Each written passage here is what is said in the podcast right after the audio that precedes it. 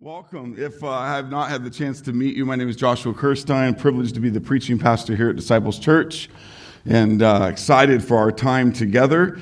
Uh, before I jump into our new sermon series in the book of Ephesians, I wanted to say and take a moment to say thank you. Uh, if you don't know, uh, this last June marked my 20th year in full time pastoral ministry. Uh, 17 of those years have been here in this church. Uh, six of those years have been in the role uh, of preaching pastor. And in 2013, our church leadership committed to start supporting and investing into uh, my health and longevity uh, in pastoral ministry by planning for uh, and providing for me to go on sabbatical uh, every five years. Uh, and so this last week concluded my first summer sabbatical. Uh, and I want to say thank you because it was great. Um, it was uh, a joyful time. And uh, just to give you just a, a, a 10 second highlight reel, uh, I got to put over 6,000 miles on my Harley this summer and enjoyed many states in our beautiful country with my brothers in the club. Uh, lots of time in the pool with my kids and family. Um, we made great family memories. Uh, many of those were out on the golf course and uh, running around with my kids doing different things. Uh, I had a, a great time of just being refreshed, to just be in God's Word, to be still before our Lord uh, which was a high privilege and blessing. And uh, my wife and family were very thankful because for the last three months, uh, they have had my full time attention uh, and time. So uh, praise God. Praise God. I, it was a fun and restful break. I'm thankful for your support and for your prayers. I am especially thankful for uh, our elders and leadership team uh, for they logged hundreds of extra hours to fill the gap, uh, to work really hard to keep me out of the, the daily happenings of ministry. Um, it, it, was, it was pretty funny because I'm very involved in a lot of things. And so I would catch Jennifer on the phone with the elders, handling situation, talking, praying, and hey, wait, wait, what's up? She's like, I ain't telling you. All right, all right, good. I see. So just uh, just thankful, man. They they really carried a lot this summer. Uh, their families gave up a lot so that our family could be blessed. So you join me in just saying thank you to them uh, with a round of applause.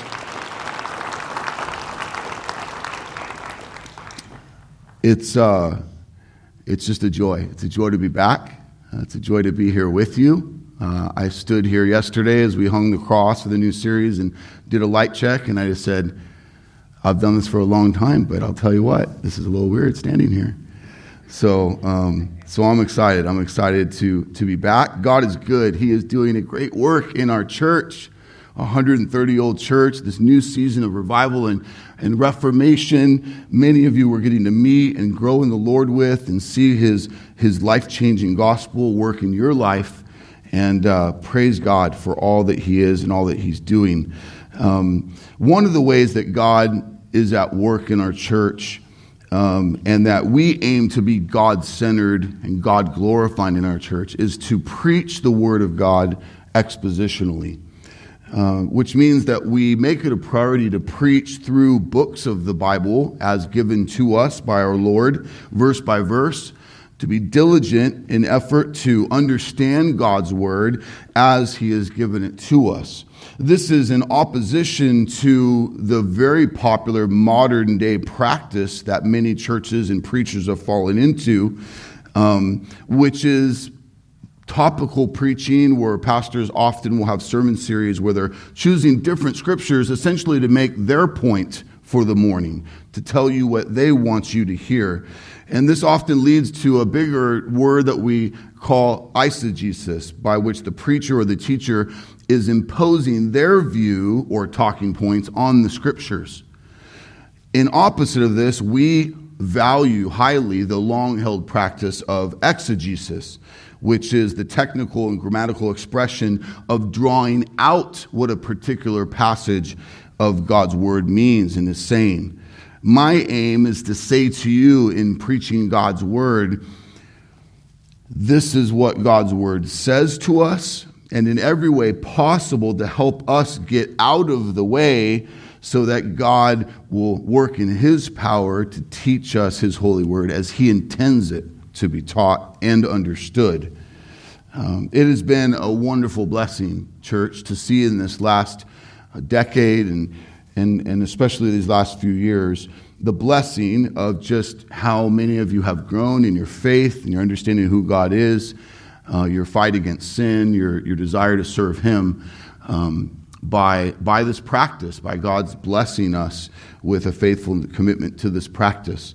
Um, and so we want to continue to be faithful in it. Um, with that, it is my pleasure, privilege to launch into this new sermon series through the letter of Ephesians. And uh, this is a special letter, church. It really, really is. Those of you who know that uh, are, are extra jazzed about this time in the life of our church and the, the year or so probably to come that we'll spend in these six chapters to really walk through and study God's Word. Um, while all, all Scripture is God breathed, profitable for teaching, for reproof, for correction, and for training in righteousness, that the man of God may be complete and equipped for every good work. That's 2 Timothy 3 16 and 17. While that's true, there are um, just a certain love in terms of endearment and, and, areas of emphasis that we can often treasure in God's Word uh, that to us are, are maybe more precious. Not that any part of God's Word is better than the others, but but are precious to us, are special. And so, with that said, many of the best and brightest pastors and theologians uh, of old have had some of the following to say about this letter of Ephesians. Um, it's the queen of the epistles. It is the, the greatest, maturest, and for our time, the most relevant of all of Paul's writings. Uh, it is the, the Grand Canyon of Scripture meaning uh, it's breathtakingly beautiful, uh, inexhaustible in one's efforts to take it all in. I love Sinclair Ferguson, Pastor Sinclair Ferguson's commentary on Ephesians when he says, in its opening doxology, blessings cascade down on the reader. In its closing verse, the smell of the battlefield lies heavily in the air and through the smoke of war, we see Christians, full clad in armor of spiritual warfare, still standing. From beginning to end, Ephesians sets before us the wonder of God's grace, the privilege of belonging to the church, and the pattern of life transformed the gospel produces. James Montgomery Boice says it this way what is the great appeal of this book?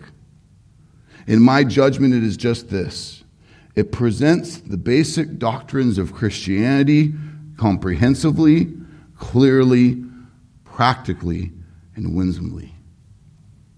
My hope in sharing with you these perspectives of high compliment on this letter of Ephesians is to stir your excitement, if not already had. I know many of you are very excited for the journey we're about to take together in the weeks and months and year to come.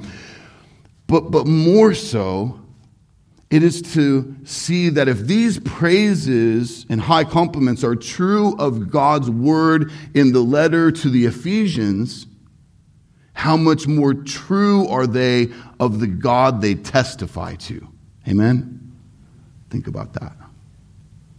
Praise be to God disciples family, we are, we are in for a treat as we dive into this great letter of Ephesians, and I'm privileged to be the one appointed to lead us through it. My hope today is to preach the first verse of the letter as a form of introduction in order to give us specific insight into the author, the audience, the setting, the focal point of this letter. There's much given in this opening introduction that we're often guilty of passing right by And I pray there's a sweetness of our time together that you're blessed to know and savor our God all the more because of it. Look with me now in your Bibles to the letter of Ephesians. You'll find it in your New Testament if you haven't turned there already. I encourage you to bring your Bibles every week to church. I know you have it on your phones. I know we put it on the screens. But I, I, want our time together to be all the more a moment for you to become familiar with the Holy Scriptures, to wear that book out, to get used to having it with you so much more often.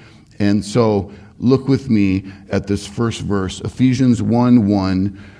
Paul, an apostle of Christ Jesus, by the will of God, to the saints who are in Ephesus and are faithful in Christ Jesus. Paul starts his letter with an introduction to himself, and so we'll start there as well. But first, let me pray. Father, you are a good God. Praise be to you, our holy God, worthy, excellent, righteous, graceful. We love you maybe some in the room don't yet know you to love you, to love you rightly, fully, because they're, well, maybe they have some religion in their background or, or some working knowledge of the Bible. They, they don't know you, they, they're still in their sin, they're, they're still the Lord of their own lives. And yet, you, in your amazing grace, have ordained to set captives free, to move mightily with the greatest life change, an eternal life change that, w- that we could ever know by the work of your Son, by the perfect will of your glory. We, we, we come ready, we come excited. I ask that you would bring great life change transformation, maturity, sanctification, that there'd be genuine fight for sin, repentance, and confession of sin. There'd be a growing trust of you, an embrace of, of you, our God, to, to not just be something we say is a part of our life, but that our days and our lives are about you and with you and for you. This church exists to glorify you through lives that are being transformed by the gospel of Jesus Christ. And we are privileged to be your people. And so, move in this place, Holy Spirit. Bring clarity. Give me clarity of your word. Be not only in the preaching, but in the hearing. That we would remove the distractions, that we'd lean in, that we'd be all in for what you would have for us today and in our journey through this letter to come. We love you. We worship you. In Jesus' name we pray. Amen. Ephesians 1 1, Paul, an apostle of Christ Jesus by the will of God. Here we are given Paul's name and title. Before I talk about his title, I want to take a moment to consider who Paul is and where he's from. Paul was born a Jew from the tribe of Benjamin. He was named after Israel's first king, his name at birth, Saul. Before saved by Jesus, Saul was a Pharisee who was trained with a deep, high understanding of the Jewish law. Under the tutelage of Gamaliel the elder, he was highly respected. Uh, in the authority of that day for his training, what he knew. And so Saul had a deep passion, a zeal for the Jewish traditions, which is why he was so fiercely opposed to the emergence of Christianity and this Jesus Christ, the testimony and the movement of Christians, and saw them as dangerous to Judaism. Saul grew to be known for his fervor against Christianity to the point where he was known for his persecution of them, even his leadership and approval by which many were killed. Christians were killed. it was on his trip to Damascus, very famous moment in time because of his testimony. His purpose on that trip was to capture Christians, to per- persecute them. Saul experienced on, on the road to Damascus an encounter with the resurrected Christ, Jesus, after which he was temporarily blinded. But most importantly, in this interaction, God ordains to give Saul saving faith in Jesus Christ, to convert him. He would be born again, that he would become a servant, a follower of Jesus. This, this person, this group that he was so opposed to, he now was one of them. Paul grows to be devoted with his entire life to Jesus, whose glory he becomes one of the, if not the most influential and important pastors of the early church. Faithful to spread the gospel, no matter the cost on his life. Planting churches and writing much of the New Testament, God's holy word. I could go on and on with what God has done in and through Paul, but I at least wanted to remind you of the amazing transformation he went through in, in, receiving the grace and call of God in his life. I want you to be reminded that no person you are or know is too far away from the sovereign work of God to bring new life. No matter what's in your or their record adultery, lust, murder, abuse, swindling, dishonesty, God is able to save, to make new the most wretched person you are or know. Amen? Let us be overwhelmed at the simple testimony of, of Saul, who would go on to be referred to by his Christian brothers as Paul in his forward ministry. I'm thankful for God's work in his life and for his work through Paul in writing this letter. Paul refers to himself uh, by his title as an apostle of Christ Jesus by the will of God. An apostle is one who is sent. They're sent with a message, they're a messenger. Speaking of the sent ones, Jesus gives this important clarity in the Gospel of John 13, 16. Truly, truly, I say to you, a servant is not greater than his master, nor is a messenger greater than the one who sent him. This is an important clarity because the potency of the messenger and the message is determined by the authority of the one sending the messenger, of the one whose message is being delivered. In Paul's case, he is sent out by God himself. We know this because although he was not one of the 12 disciples, Paul had received a direct commission from the Lord Jesus himself. Now, it's important to note there are a couple different ways that the title apostle is used in Scripture. While the general meaning of sent one or messenger applies to all these different uses of the word apostle, there is a special group of apostles that Paul was a part of that's critically important to understand, especially because this group of capital A apostles does, is not at work anymore. They, they had a, an assignment for a time to do a very important task. I'm speaking of the select individuals directly appointed and authorized by Jesus Christ to be his immediate representatives on earth. Those who would speak a new and authoritative word from God and thereby were appointed to be his infallible mouthpiece and to write the New Testament and launch the church of Jesus Christ that we are now a part of today.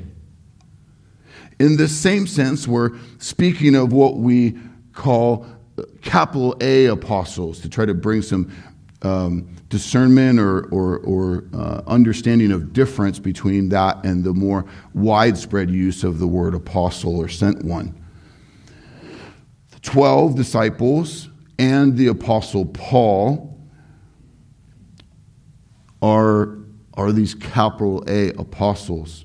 Paul will refer later in chapter 4 of Ephesians that the apostles are the ones uh, of the gift that Christ gave his church.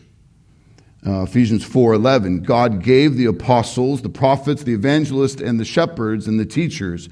These roles are, are gifted assignments. They're, they're not just things that anyone picks up. They're specific gifts that God gives to the church specific roles that, that come with qualification and important um, work for different times in God's perfect will and plan.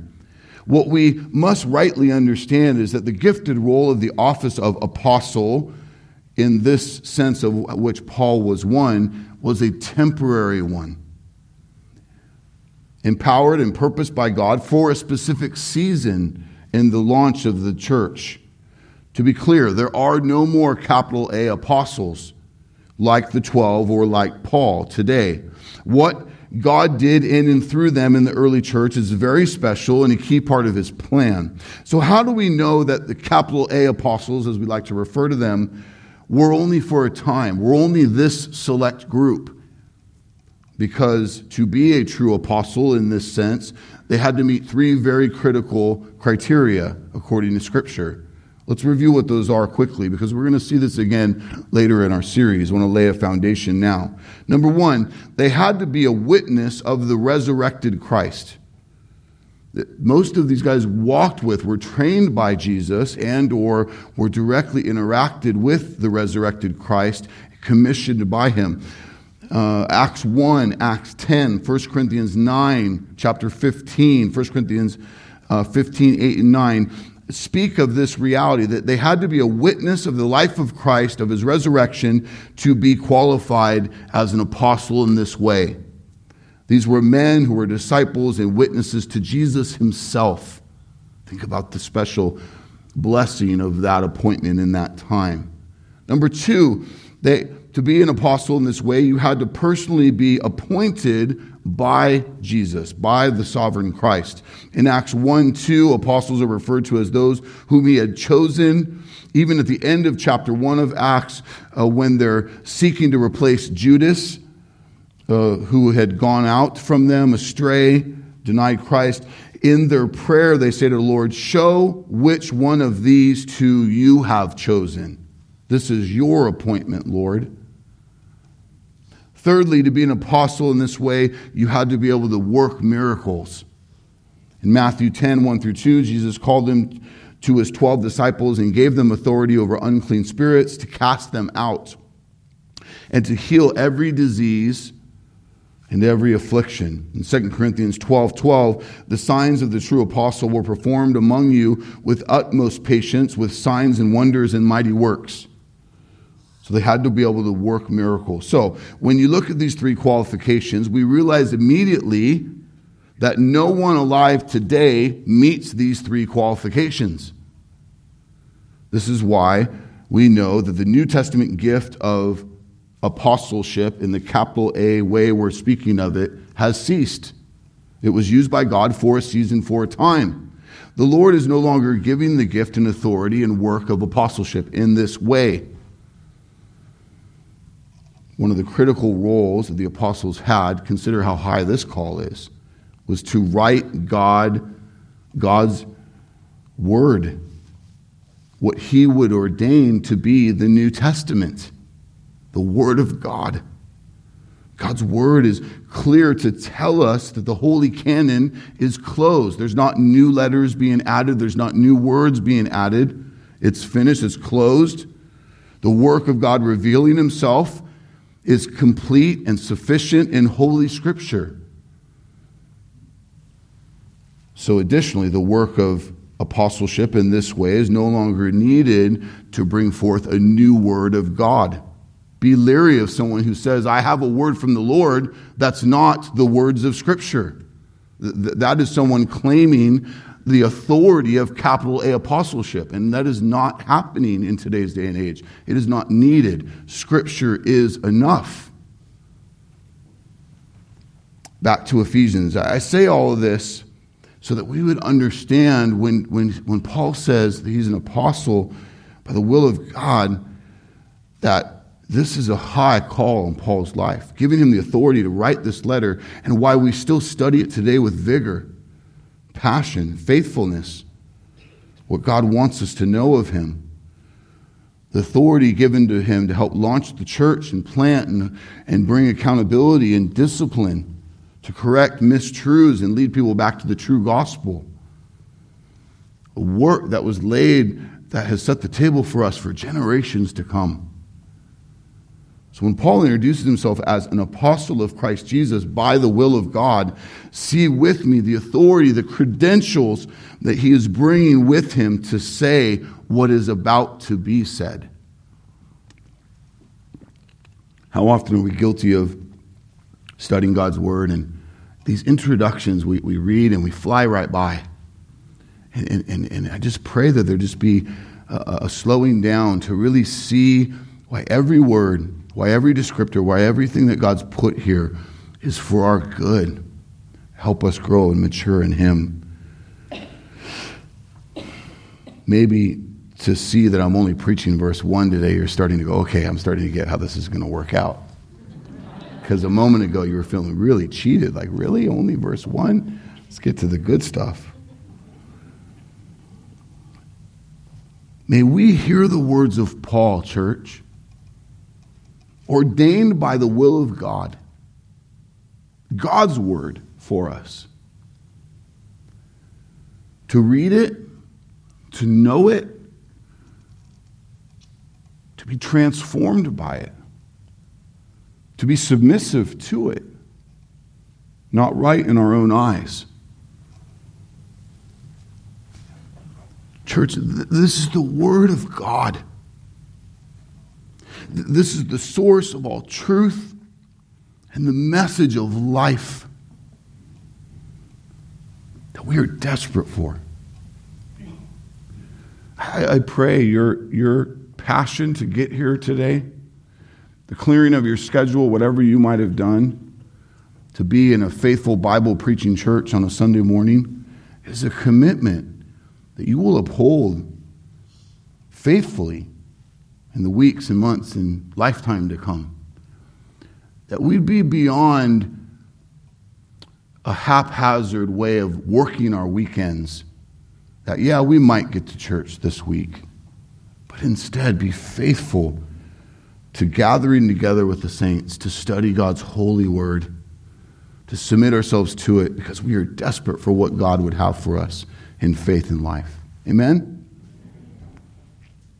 Let's look at who Paul is writing to now, the second part of our sermon, an introduction to the city of Ephesus. It says in the second part of verse 1 To the saints who are in Ephesus and are faithful in Christ Jesus. Before we get into who is Ephesus, a little clarity of textual variance. While this letter is addressed to the saints in Ephesus, it is largely believed for a number of reasons I don't have time to get into today. I started to write out all this good textual work and go, yeah, I'm going to completely bore everyone. So, for a number of good reasons, Paul's aim for this letter is described to be to the believers of the region of Ephesus. Ephesus, and the reason why is because Ephesus had become a major hub of commerce and communication in, in this wing of Asia so, by sending this letter to the saints in Ephesus, it would be more easily distributed to the region and even the Laodiceans. Some have gone on to say it's actually really written for the Laodiceans, and um, some have, have picked at the fact that Paul doesn't have uh, personal greetings like he does in his other letters, especially with a church like the church in Ephesus that he spent so much time with. Why are they not personal? And so it's, I'm getting into it. It's some of those reasons why it is understood to be that while addressed to Ephesus and, and very much for the, the Christians there, it was also intended to be spread throughout that region and for a larger audience, is the quick and fast reason why. Um, who is Ephesus? Let's take a moment to really consider. Originally a Greek colony, Ephesus became the capital of Asia in that day. Geographically, Ephesus is located in what we now call Turkey.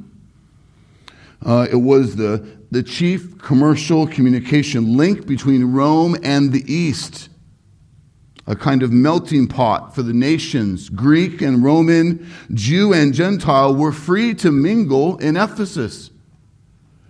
Ephesus had become this major city, although under Roman rule in that time and day, in the writing of this letter, it was a largely free and self governed area.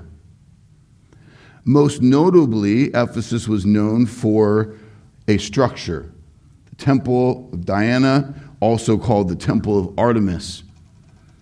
You see in the picture behind me, it's massive.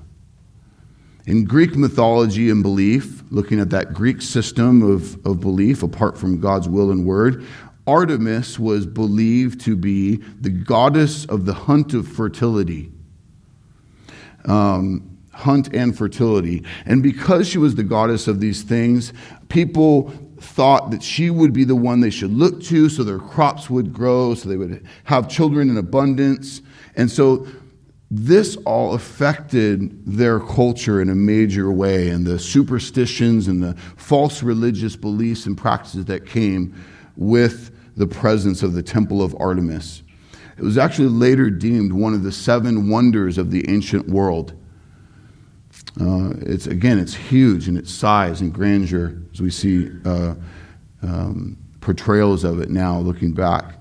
In Paul's day, the local economy was largely driven by merchants of the temple trinkets, trinkets and, and tourist activity.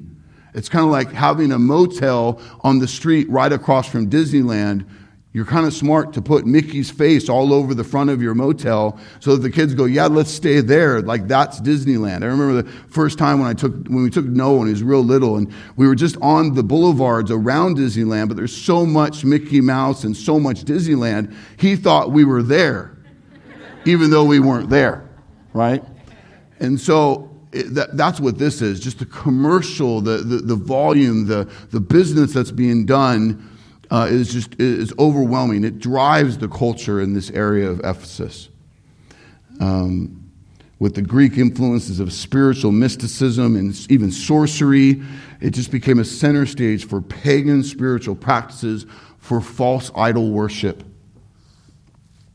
Acts 19:35, um, Paul says, and when the town clerk had quieted down the crowd, he said, Men of Ephesus, who is there who does not know that the city of Ephesus, of the Ephesians, is temple keeper of the great Artemis and of the sacred stone that fell from the sky? Paul has interaction with the Ephesians in, in this time. And uh, looking back, Paul's first recorded uh, interaction with this area was after his 18 months in Corinth At the conclusion of his second missionary journey, he sails to Ephesus with Priscilla and Aquila. This is where he entered in the synagogue and reasoned with the Jews. Priscilla and Aquila would go on to continue their ministry in the area while Paul would leave and then come back later for a second visit. In that second visit, he would remain there two years, do much important work from that, from that area. Um, his gospel ministry and influence are used by the Lord to do a major work in the region, the work of the church, the, the fighting for biblical truth, for gospel truth. We read a lot of that in Acts 19 and 20 if you're interested to dig more into that. So then another question that comes up is where is Paul when he's writing this letter now to the Ephesians? Paul speaks clearly in our letter that we'll see throughout our journey through it in Ephesians 3 1, chapter 4, verse 1, chapter 6, verse 20, that he's in chains, he's, he's imprisoned, writing this letter to the Ephesians. It's largely understood that while in prison, Paul wrote four pastoral letters, referred to as epistles. These four were addressed to the believers in Ephesus, Colossae, Philippi, and also to Philemon. While Paul was held captive in Caesarea for over two years, that was part of Paul's captivity. Paul was captive a lot because he was a big mouthpiece for Christianity, and the governing agencies didn't like it. So he spent a lot of time in jail fighting for his faith.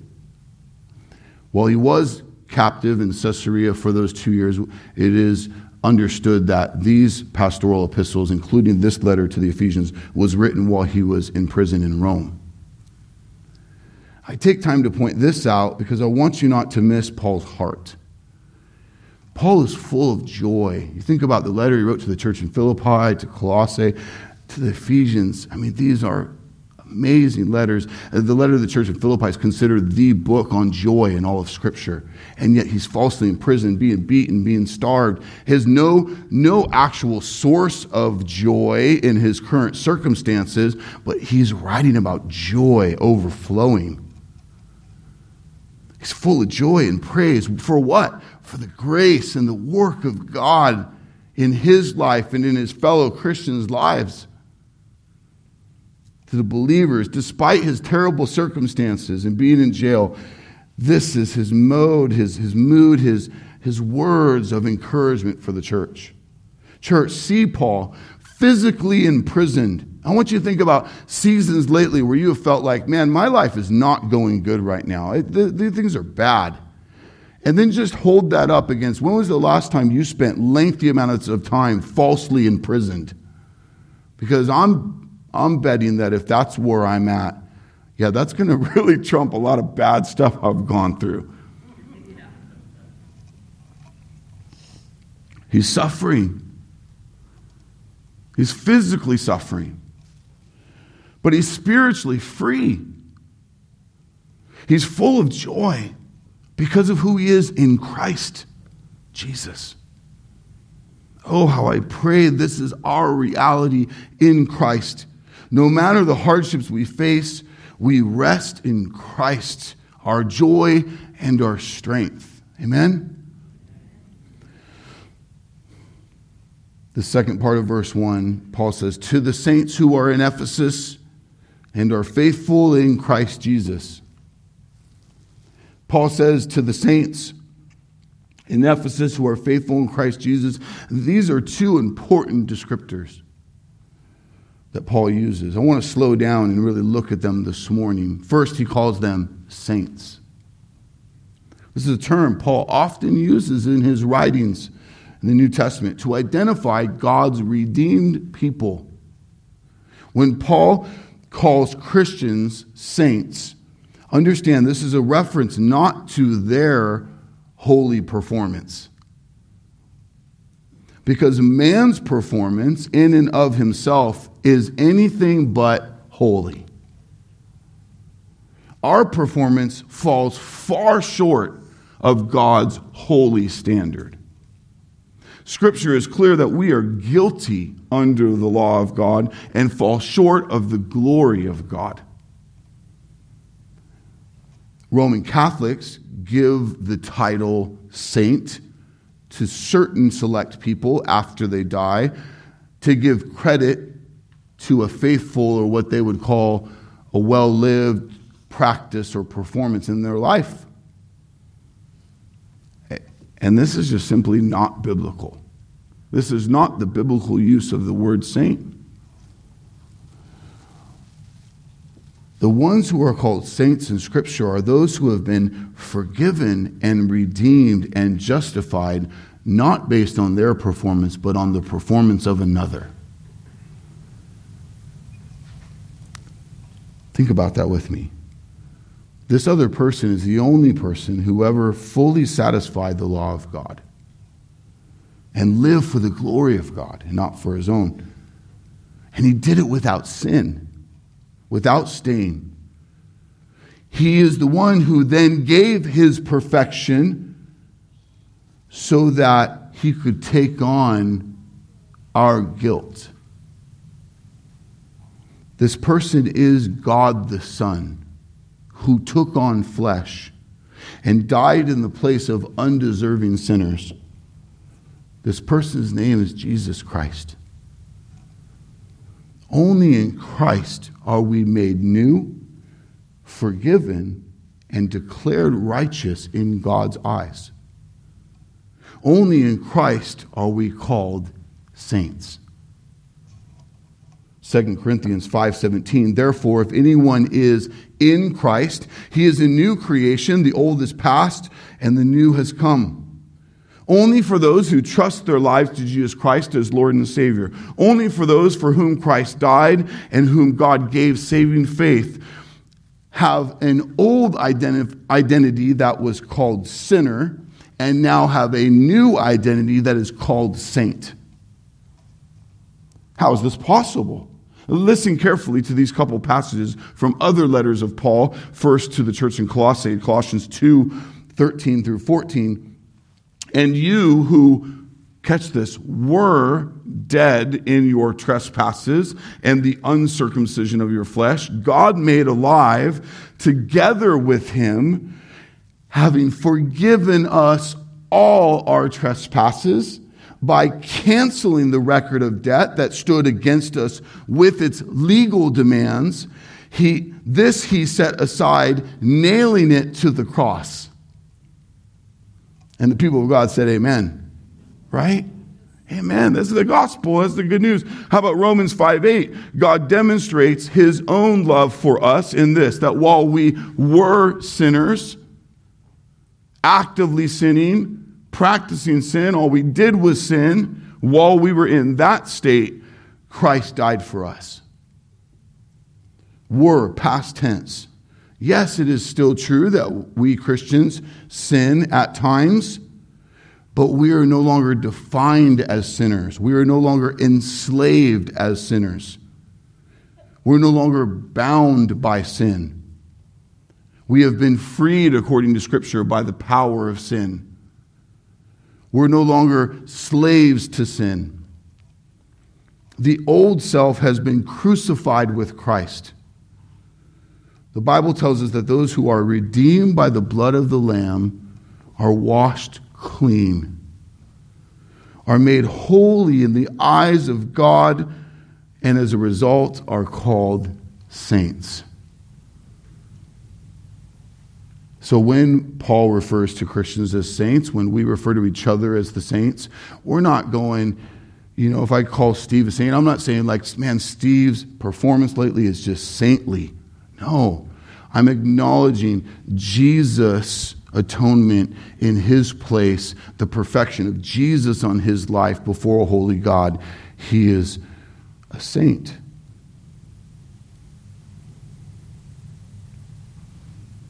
The Bible tells us that all of us who are redeemed by the blood of the Lamb are made holy in the eyes of God, are called saints. The Greek word for saint, hagios, means honorable, holy. Saints in the new covenant are those who have been cleansed by the propitiatory sacrifice of Christ, his sacrifice in our place those who have been cleansed and made holy by the perfect blood of Jesus Christ in their place, those who are therefore separated from the world and consecrated to God. The saints in Christ have been set apart by God.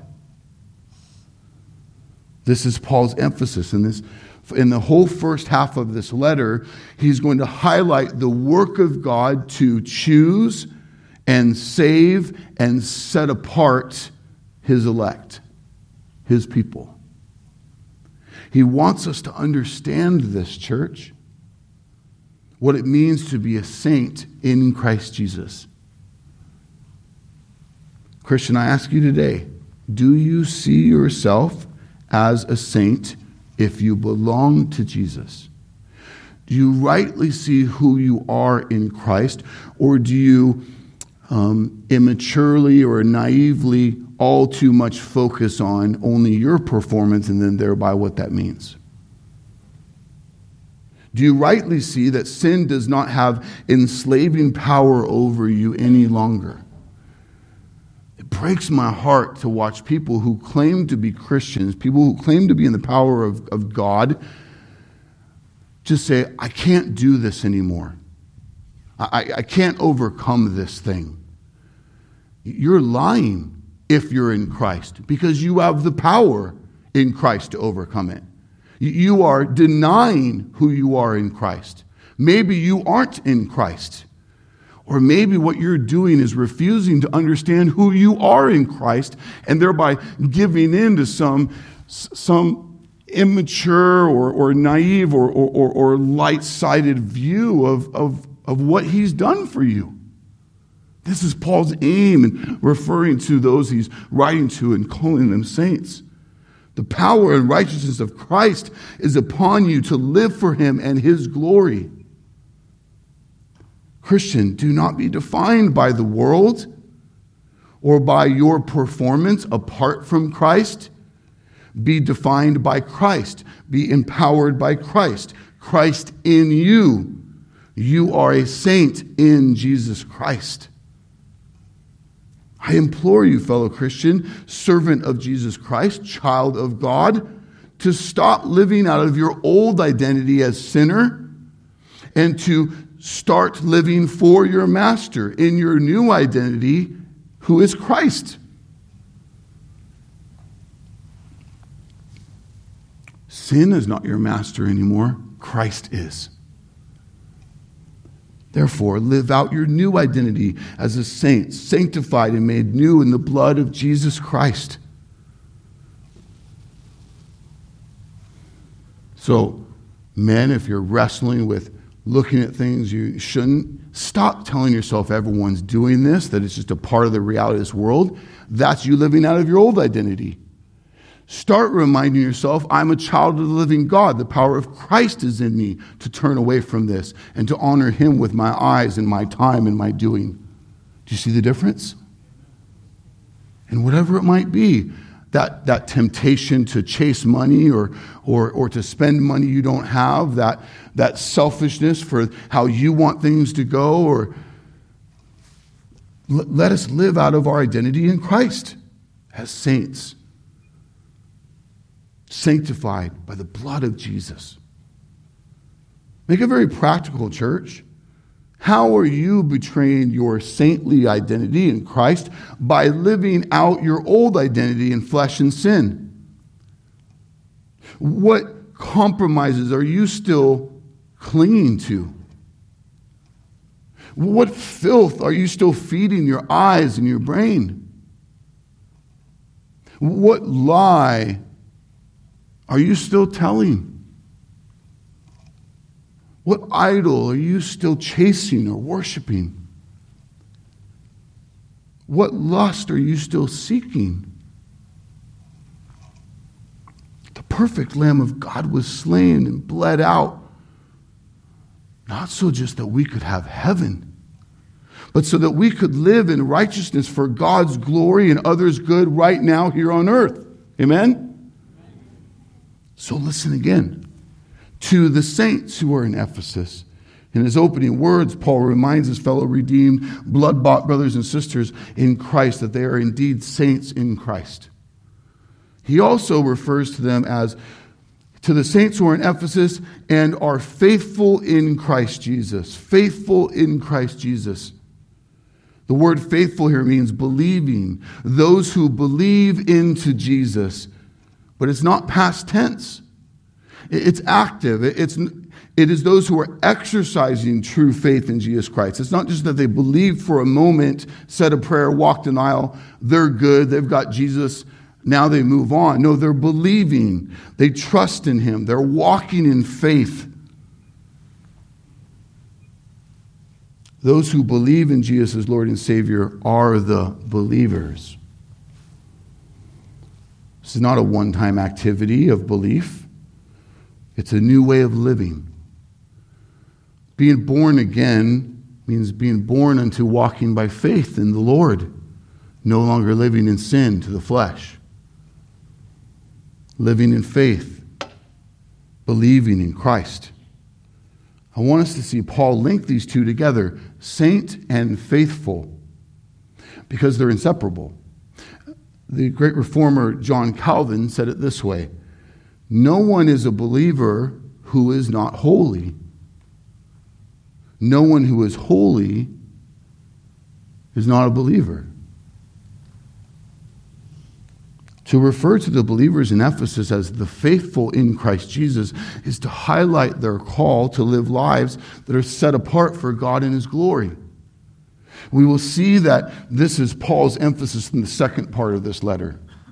That, that saintly description is a big emphasis in the first three chapters, and in the last three chapters, this emphasis of, of, of living out that faith for the glory of God. So, see with me that Paul's words in just this first verse are, are, are what they're doing to set the table for what is to come. The saints in the region of Ephesus were confronted on a daily basis with Gentile paganism. They lived under the shadow of this huge temple of Artemis, false worship. They lived in an ungodly society filled with self indulgence and mysticism. They were spiritually at war and needed to be reminded who they are in Christ and what His grace and peace and power meant for them in their daily walk we too need to see that we are confronted daily. These sinful realities that surround us, a culture that's lost, that's pursuing sin headlong. We need to be reminded of who we are in Christ, the gospel realities that undergird our faith as we live in this twisted and corrupt generation. Californian, our hope is not the governor. American, your hope is not the presidency. Modern day person, your hope is not the advancements of, of investments in technology and roads. No, our hope and our power is Jesus Christ. Amen. We need to be reminded of these truths. To put off getting caught up and swept away like an unbeliever is. To slow down our crying about how things aren't going right, and to speed up our testimony about who Jesus is and how he's at work. Notice something here with me in the second part of this verse that's very special. To the saints who are in Ephesus and are faithful in Christ Jesus. Those that Paul is writing to are in two places at once. They're in Ephesus and they're also in Christ Jesus. This is what Paul wants to address in his letter. In chapter 1 through 3, Paul will describe what it means to be in Christ Jesus. The, that phrase, we are going to see in Scripture and in this letter again and again and again. It's why it's in our byline and, and uh, as in the basis of this series, in Christ or in Him. Oh, how I pray you see how important of our Christian identity this is as we study. Paul uses this phrase, in Christ or in Him, nine times in the first 23 verses. And 164 times in all of his letters and writings in the New Testament.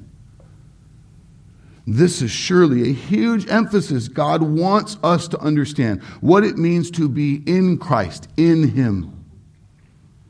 Then in chapters 4 through 6, Paul will describe how we who are in Christ are to live out our new life in Jesus while on mission and at war in our very own Ephesus. Church, the reality that we who are saved are in Christ is so important. We must grow in our understanding of this. Uh, just the, the few metaphors that lurk within Scripture, New Testament Scripture, many of them are in Ephesians. For example, in Ephesians 5, chapter 5, it will be a while before we get there. We just did verse 1 today. Ephesians 5, 23 through 33. The union of a man and a woman in marriage. This union is about Christ and His church, what it means to be in Christ. In John chapter 15, 1 through 17, there's Jesus is speaking about a union of the vine and the branches, what it means to be in Christ. In Ephesians chapter 2, 20 through 22, there's a union of the holy temple of God, the, the cornerstone who is Christ, the foundation, and the stones who are the church, the people of the church who make up the structure. We sang about it this morning. In 1 Corinthians 12, 12 through 27, the union of the head of the body and the other members of the body make up one body, what it means to be in Christ. Our union with Christ is our very identity as a Christian. Oh, how we must better understand it and then live it out This is a high focus of Paul in this letter and why we elders chose this sermon series for this time for our church. Church, our access to this letter in God's holy word is truly a great blessing. We have it, we have it in our language, we can study it.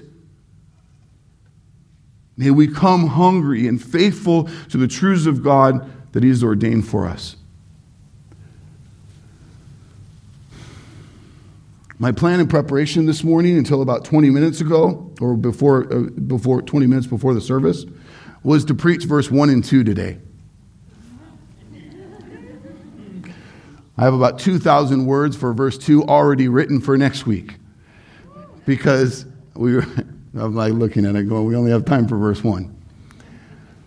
Praise God. Um, it was a, a wonderful time of study to prepare. I look forward to what's ahead. But let me read verse 2 and 3, which is my belief that that's what we'll study next week together. And the amazing blessings of God. Let's look forward to what's to come. Paul's words in verse 2 and 3. Ephesians chapter 1, 2 through 3. Grace to you and peace from God our Father and Lord Jesus Christ.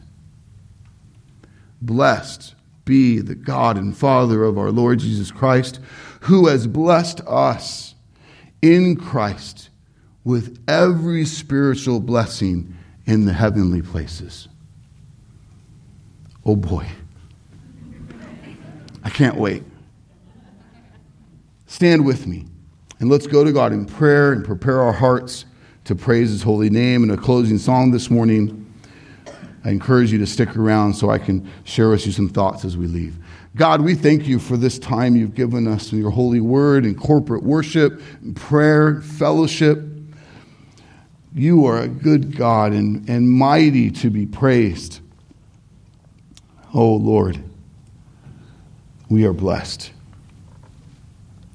You have done a work that we could never attain to be called saint, to be called redeemed, to be called forgiven, to be called a child of God.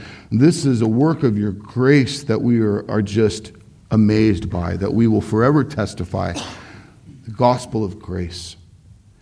Lord, for anyone in this room today who, who walked through these doors and, and has yet to have a clear and saving knowledge of Christ as Savior and Lord, I just pray that they see your grace, they see your love, that they would rightly see their guilt in their performance that falls far short, their need for a Savior, and their desperate cry to you that Jesus alone saves and sets free. You would make people new this morning, give them new birth and faith in you to, to walk from this place, a new creation readied for, for baptism and testimony to, to live a new life according to Christ and for his glory.